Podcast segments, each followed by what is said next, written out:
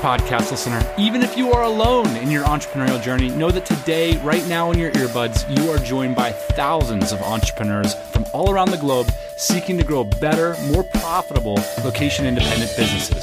If you'd like to learn more about what we do and download our entire back catalog, check out tropicalmba.com.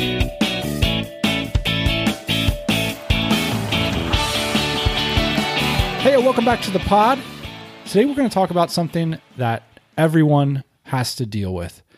And that's the anxiety that goes with our way of life and generally sort of the challenge to our mental well-being and our relationships.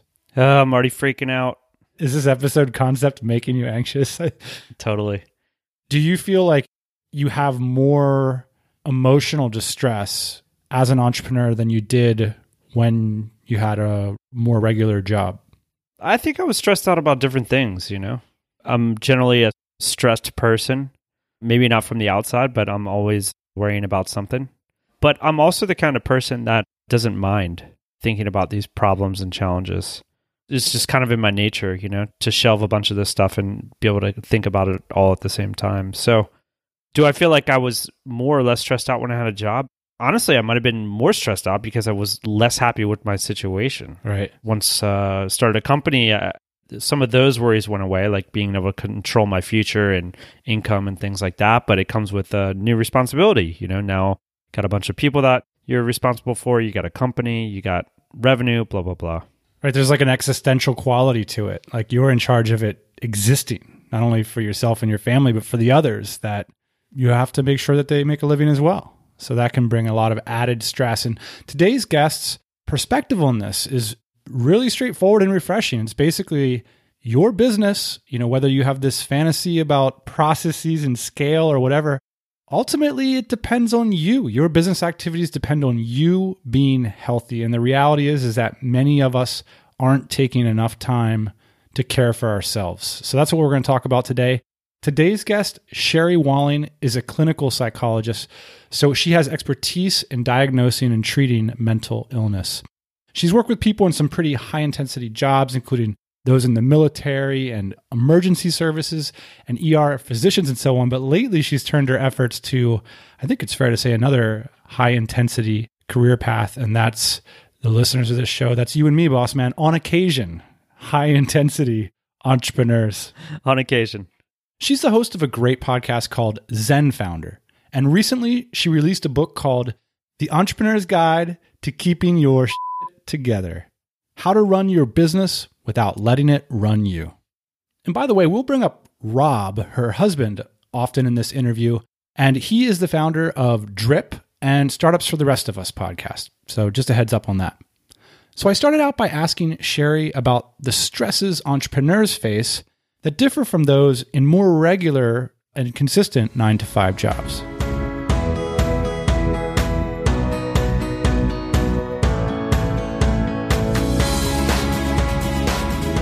I think there's an identity difference. And when you have a job, even a job that you really like, a job that you care a lot about, there's still an element of going and ending and, and coming home and sort of these transitions between starting and stopping. I think for an entrepreneur, those don't really exist, not just in the day, but in the amount of energy that you're spending thinking about your business, the amount of identification that you feel with your business. I mean, your your business is you. You are your business. They're very intertwined for a lot of founders. You mentioned that you worry about that. What worries you about it? Anytime that we put the full weight of our self on some other entity, I think we make ourselves unnecessarily vulnerable. A quick example my husband is an entrepreneur, Rob Walling, and he back in the day had this little business called HitTail. And it was an SEO keyword tool. And it got, at one point, we thought, like pretty much decimated by a change that Google made in its practices. And so, like, from one day to the next, we went from successful entrepreneurial family to, oh crap, we might not even have like real business anymore. And that's, of course, stressful from a financial perspective, from a what do you do with your life perspective. But if you don't have other parts of your life that say, hey, this is going to potentially fail, but I still have other things that matter to me. And I still believe that my life is valuable and that I have meaning and purpose as a human being separate from my business. I think that's the thing that worries me when the two become overly intertwined. You right. Remember the basic values of an entrepreneur freedom, ingenuity, adventure, and meaning. Notice that words like money, success, and accolades aren't mentioned. I've been thinking a lot about these things lately, and I don't know that money ha- doesn't have anything to do with it. Let me say this I do believe that the first four freedom, ingenuity, adventure, and meaning are way more important to me. But for some reason, like the other stuff can get me, bring me down, even when I might have the other things. Yes. I mean, many of us become entrepreneurs because of the opportunity to make money. But there are probably easier ways for smart people to make money than to go through the grind of starting a business. Maybe not, but maybe. I just think it's it's a secondary motivator. And those big deep values of what kind of life do I want to have? How do I want to spend my time and do I want to have control over that? Those I think are the primary motivators that lead someone to step off a well-trodden, often very accessible, lucrative path and stop doing the kind of work that was laid out for them, you know, from the beginning of their lives to do something totally different and to make their own thing. What contributes to that moment? That's what I'm interested in. Because, yes, money is part of it, but I don't think it's the primary motivator for entrepreneurship. You're right. Being an entrepreneur is brutal on your mental health. Really? Does it have to be? I don't think it has to be. I think it, it can be, and that's you cite studies of us getting sick more. Like it's it's pretty grim when I get in here. It's not for the faint of heart. I thought that I was making a like a sort of a thoughtful decision, getting out of the cubicle, getting out of this horrible organizational man sort of 1984 setup, and now all of a sudden I'm I'm free. But you're pointing out something that definitely I've noticed, you know, here and there around the community is it does seem to have its own particular challenges on mental health. Yeah, I mean, I think there's no escaping hard things, and we can stay in the cubicle or leave the cubicle. We're going to have our own struggles. And I think the point of the book is to say, hey, I know we're all living the dream, wink, wink, but let's be honest about how hard this can be and how lonely it can be and how painful it is when your ideas fail or people don't like them or people say mean things about you on Twitter or any number of things that happen when you put yourself out there in such a deep and important way. Yeah, you mentioned this idea of isolation. There was this moment in the book. It was a man in a kitchen kind of going crazy about a project and he felt like no one understood. And I think for me, I related to it in this way that I've had moments in my life where I simultaneously was I think this is the identification part you were talking about. Like I really cared about something that got messed up and I felt really isolated that no one cared as much as me. And I also sort of felt dumb to insist that other people care, you know, because how could they possibly and it's just a business. But I couldn't help myself from just being devastated and alone, you know, for that moment. You put so much of yourself into the details of the business. And yet, no one spends as much time thinking about it as you do. Nobody spends as much time planning out, you know, what graphics you're going to use to promote what thing right. in what order. that all lives in your head. You mentioned one of the traits that entrepreneurs often have is a technical term in psychology called writing a new life schema. I was hoping you could describe a little bit what's the background of that idea and why is it important to entrepreneurship? Yeah, the idea of writing a schema is probably much much older than the field of psychology. I think it's more really of a philosophical term, but it's the sense in which you're the author of your own life and the schemas from a psychological perspective are the thoughts or the assumptions that guide how we are in the world. And as a founder, you're assuming or you're believing that you will be able to meet your livelihood or, or meet your needs with your own ingenuity. And that assumption, that way of believing, that way of seeing yourself and your power in the world, I think is a really cool thing about what it means to be an entrepreneur. One thing that struck me was the amount of talk about productivity in the book. I didn't expect that. And it certainly resonated with me. Part of me wonders are we playing with fire? Because I kind of walked away from the book thinking, I, I got to implement some of these things. And is that part of the disease there? Do you know what I'm saying? Like, yes. Am I on my hamster wheel there thinking, like, oh, yeah, now that I read this book, I'm going to be super more productive? like, right, right. But it's totally not a productivity book. I think one of the reasons that it's so prominent in the book is because it's one of the things that people most talk with me about. Like, oh, you're a psychologist. You understand how the mind works. Like, how can I get more done faster? And right. if you like kind of look through what we say about productivity, it's about being kind to yourself. So we have this whole section about procrastination and why you procrastinate and what to do about that and but the whole premise of the conversation is like chill, give yourself a break. Right. Be kind. Like the more self-critical you are, the worse your productivity situation is going to be. So you have to kind of stop that critical voice before you can really get down to getting work done there's also part of me that read into it like if you've chosen to be an entrepreneur, if you are one naturally, that you need to have goals in order to be healthy. Yeah, one of the things that we know helps prevent people from getting burnt out is to have clearly identifiable goals. Goals are helpful. They help us structure our days. They also help us know like when we're winning. So goals are great, but like the most important part of goals is like celebrating when they're accomplished. So I think having those benchmarks for yourself is a really helpful kind of mental health way to structure what you're doing in your work because growth is sort of infinite or more customers is infinite but having these really specific like these are the things that I want to accomplish in this amount of time and you won't always get there so it's okay but having benchmarks where you can say okay done check I accomplished something I'm going to celebrate it taking the wife out to dinner, whatever I'm going to do to mark this accomplishment is really important from a mental health perspective. I think the thing that I would love for entrepreneurs to feel more empowered to do is to really be mindful about the goals that are most important to them.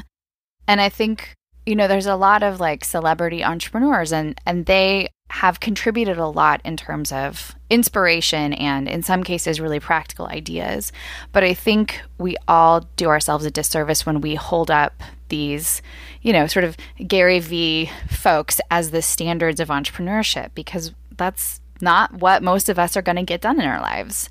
And so to recalibrate our goals to match what our values really are is, I think, something that's super important to the sustainability of entrepreneurship over the course of our lives. Do you have a profitable Facebook ads campaign? What happens when you try to increase the budget? Your return on investment drops dramatically, right? That's because scaling Facebook ads is the hardest part of the game, but it's also the most profitable. Unfortunately, it's not as easy as just doubling your budget and watching your profits double. It's a lot of hard, strategic work, and frankly, it's a full time job. Today's sponsor, Growth Ninja, is a performance based Facebook ads agency that specializes in scaling campaigns, helping them go from $500 per day in spend to 5000 per day while maintaining and improving your ROI. If you want to scale your campaigns dramatically while keeping your return on investment consistent and growing, go check out growthninja.com today and let them know the TMBA podcast sent you. You mentioned that one of your goals is to normalize therapy. What would that mean? I really feel like it's important for people to have a sounding board and for people to have not only a good friend, but someone who is well trained to listen to things that you don't necessarily hear. Therapists are amazing at spotting patterns, at picking up the meaning behind the words. And especially for founders, especially for solopreneurs, people who are doing this on their own. I would like love for every founder to have a therapist sort of on call for the times when the thoughts rattling around inside of your head you can't get any traction on and you just need some outside support and ideas and way of seeing. Do you think that there's a logistical cost or Is there a stigma against it? What is the reason, you know, people aren't doing this? Yeah, I think all of us are still kind of contending with not liking our own weakness or our own fallibility. I think that, you know, therapy has this long-standing stigma of depending on where you come from, either, you know, something that's for quote unquote crazy people or something that is not a legitimate form of science or you know there's all kinds of angles from which you can poke holes in the practice of therapy. And that's unfortunate because for whatever flaws the field has it does have deep expertise in human connection and in listening well and helping people gain new insight you read at one time i was willing to sacrifice anything to reach my career goals this is like uh, i think a pretty common thing i've seen and you said, in, in retrospect, I very nearly sacrificed everything. And you mentioned your family, your marriage, your relationship with your child, and of course, your emotional health. So, what is it that you, you didn't see at the time? Yeah. So, this was the year that I had finished my PhD and was doing my internship or my residency year. So, I was married to Rob, and we'd been married for oh, seven or eight years at that point. And we had our first son, who was at that time about a year, a year and a half old. We moved from Southern California to New Haven, Connecticut, where I was at the Yale University School of Medicine. And it was sort of this amazing opportunity. And I was just so focused on these are the things I need to get done. These are the papers I need to write. These are the people I need to meet. These are the things I need to do. On the grind of I'm building this research career as a social scientist and I'm going to be, you know, a famous research psychologist. And it wasn't ever that I made these conscious trades. It wasn't ever that I said, my husband is not important to me, or my child is not important to me, or my body, my physical care is not important to me. It was that I was so heads down in all of the things that I wanted to accomplish that I I forgot about investing in those other parts of my life. And I think that's really easy to do it becomes this gradual slide. How do you realize that you've been making those unconscious trade offs? I think one of the fastest places most of us see it is in our relationships with a significant other, where there's many resentments that build up over time, where it never feels like there's time or energy to really flesh those out or to really reconnect in an effective way. People talk about it, we've just drifted apart, or it's not how it used to be. And those are not unusual sentiments to have from time to time in a relationship. But I do feel like when we are focusing on something so so hard with so much of ourselves that that shift away from our relationships is one of the first things to go and well i must quote we couldn't solve the problem of shared custody so you open the book with this line and it seems to me that you're implying that you were just one step away from a divorce. Yeah, we were kind of in the place of talking about it, where it kind of felt like there's not a viable path forward. This is the the real story is that we got to the point of having a conversation about how are we going to tell our friends that we're going to split up. And we could not think about a way to explain it to our friends in a way that they would think it was a good idea. and it was that conversation that we're like, hmm, if we can't if we can't convince the people that love us that this is the right thing for us, maybe it's not the right thing. so it's a little bit of a long way to answer your question, but one of the things that we have done is to really make sure that we have good friendships, both individually and as a couple. Because I think when you get to a point in your relationship where the glue doesn't feel quite as strong as it needs to be, then there's other people that can kind of help hold you together for a little while. Other people can be glue for you. One of the things I was thinking of when you were talking about like normalizing therapeutic relationships and and now you're talking about a community structure a lot of people who listen to this show have forgone a lot of that and have moved around every few years or travel very, very frequently, or maybe don't maintain a home base, how can those people go about installing this sort of therapeutic furniture in their lives? You know, I think that that's more possible now than it's been before. that there are traditional therapists who now are practicing online in you know in ways that that's an accessible option. And even beyond that as you well know you're a community creator. There are ways for nomads and folks who don't you know have the 2.3 kids and white picket fence to really form meaningful relationships with like-minded folks who might be living across the world. And you're doing something like this too now yeah? I do. I, I talk with founders all over the world which has been a really fun part of my job. There was this uh, story that felt really empowering to me.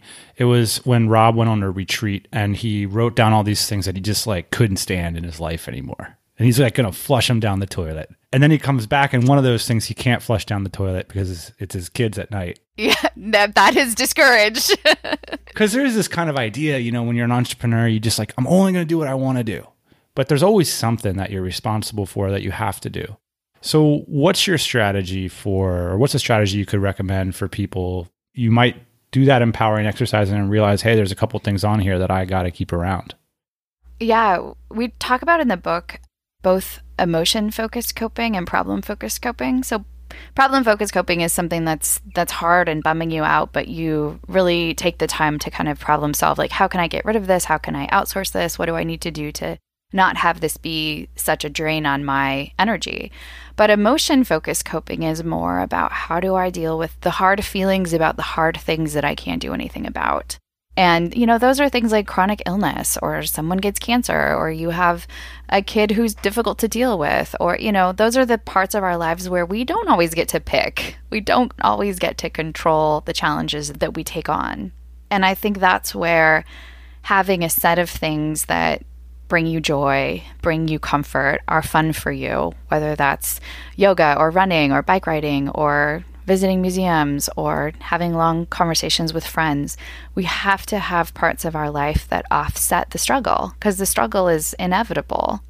What are some of the other strategies that you see working for entrepreneurs? We mentioned also this concept of retreats yeah, retreats are one. That's a really important practice. And that's taking a couple days, a couple times a year, ideally, and really spending time thinking through goals, big picture. This is part of your business. This is not like a time out from your business, but it's time to step out of the day to day and really think about bigger picture questions. And both Rob and I have done this for years and found it to be extremely valuable.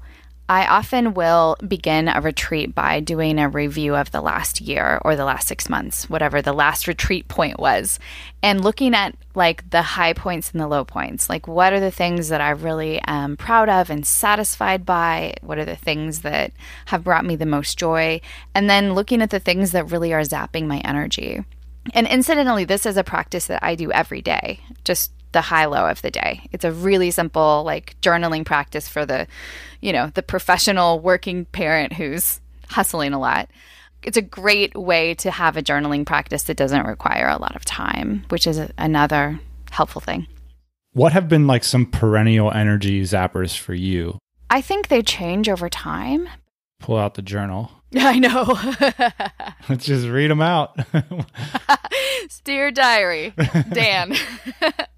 I'll be honest, like we've just had a lot of like family challenges in the last year. So my lows are often like had difficult meeting with child's school teacher or having trouble getting child in to see specialist or website broken or you know there are things that are just it's that sense of when the wind's knocked out of you a little bit and we all have those in our day to day life. But I think keeping track of them can be really helpful because, again, sometimes we can problem solve around them, sometimes we can't. And when we can't problem solve around them, then we know we need a little bit more support in our lives or a little bit more joy, a little bit more play.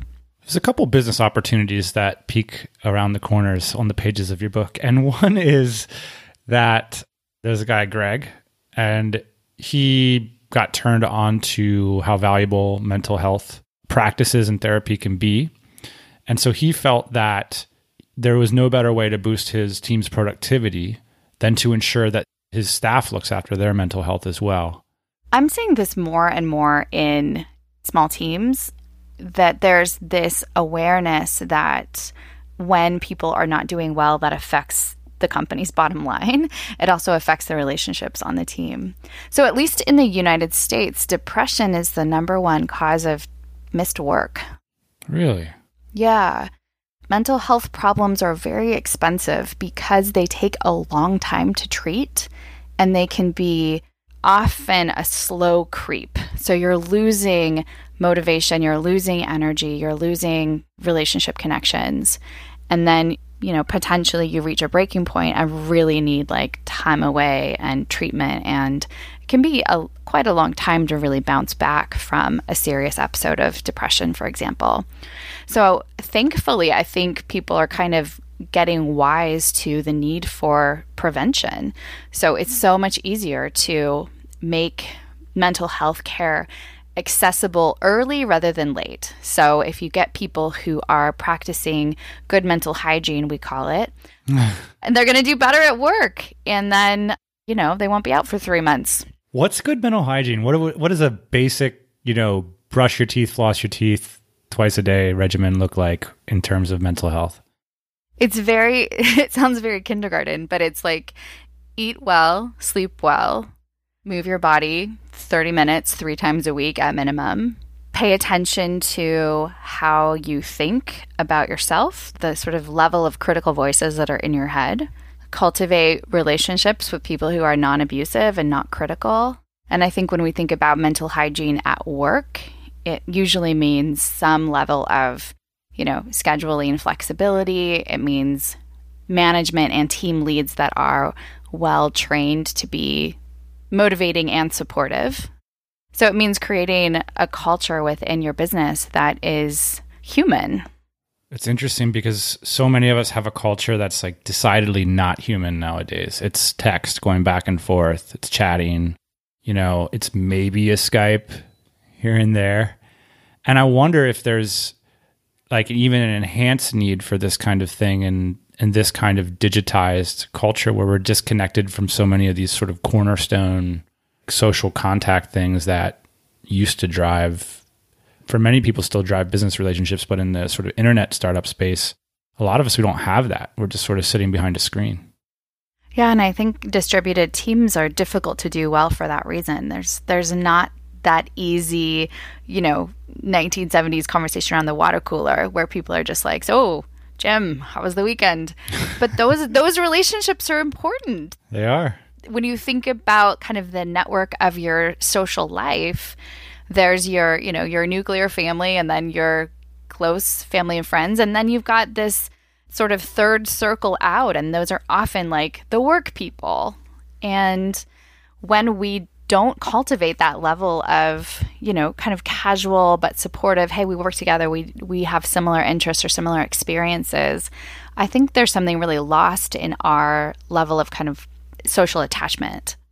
Our brains read empathy a lot through body language.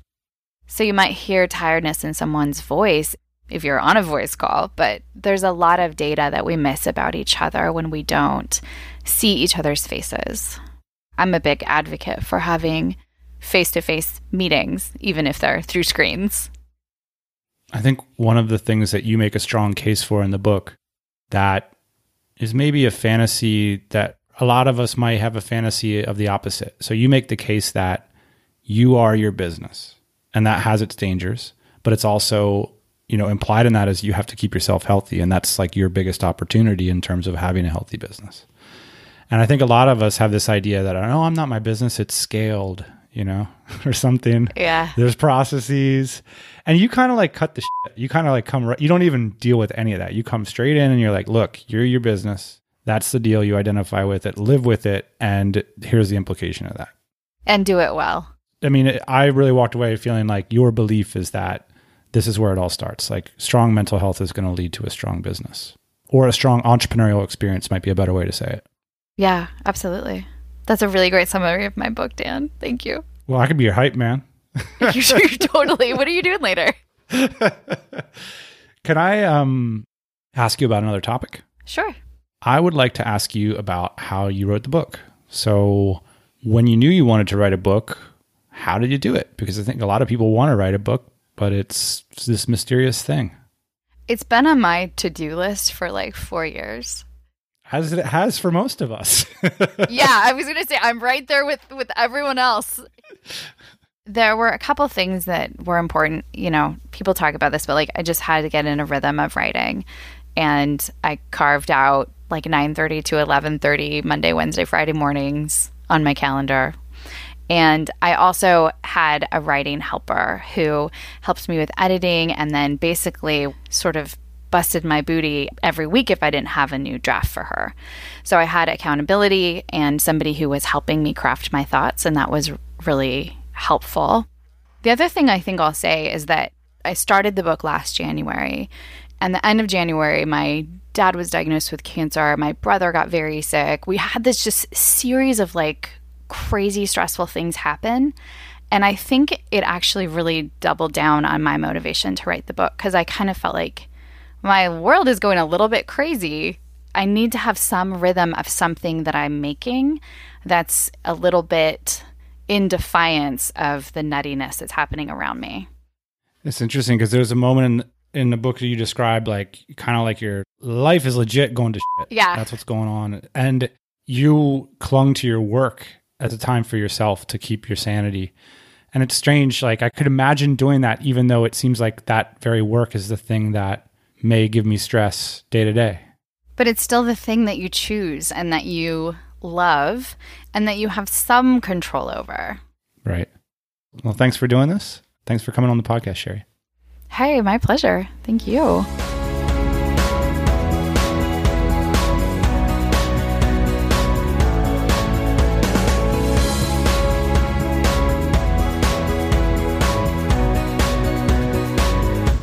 Big thanks to Sherry Walling for sharing her thoughts with us and, and also for writing the book.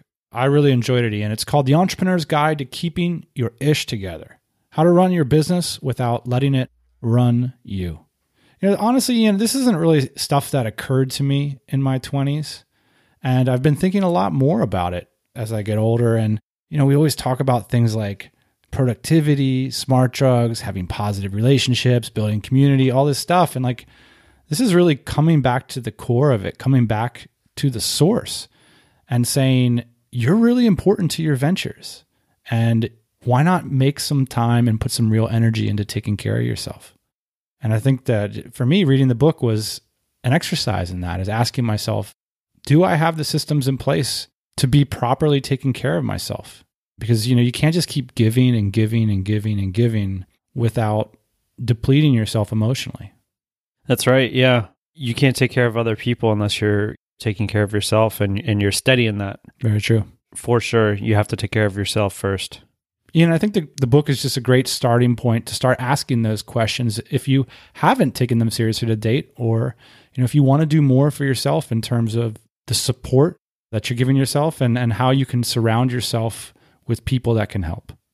You know, final thought on this, Dan, is I think in, in America, maybe I don't know about other parts of the world, there is a stigma that like you have to be broken to be fixed. But then I think there's also this idea that like you don't need to be broken, like you can just improve yourself. And so, you know, this kind of work, you don't necessarily, I don't think, need to be broken. Sure. Like it can just be a matter of, hey, I want to improve, I want to perform better, I want to be more responsible for the people around me, and I want to provide them with more support. And so, therefore, you know, I need to be my best me.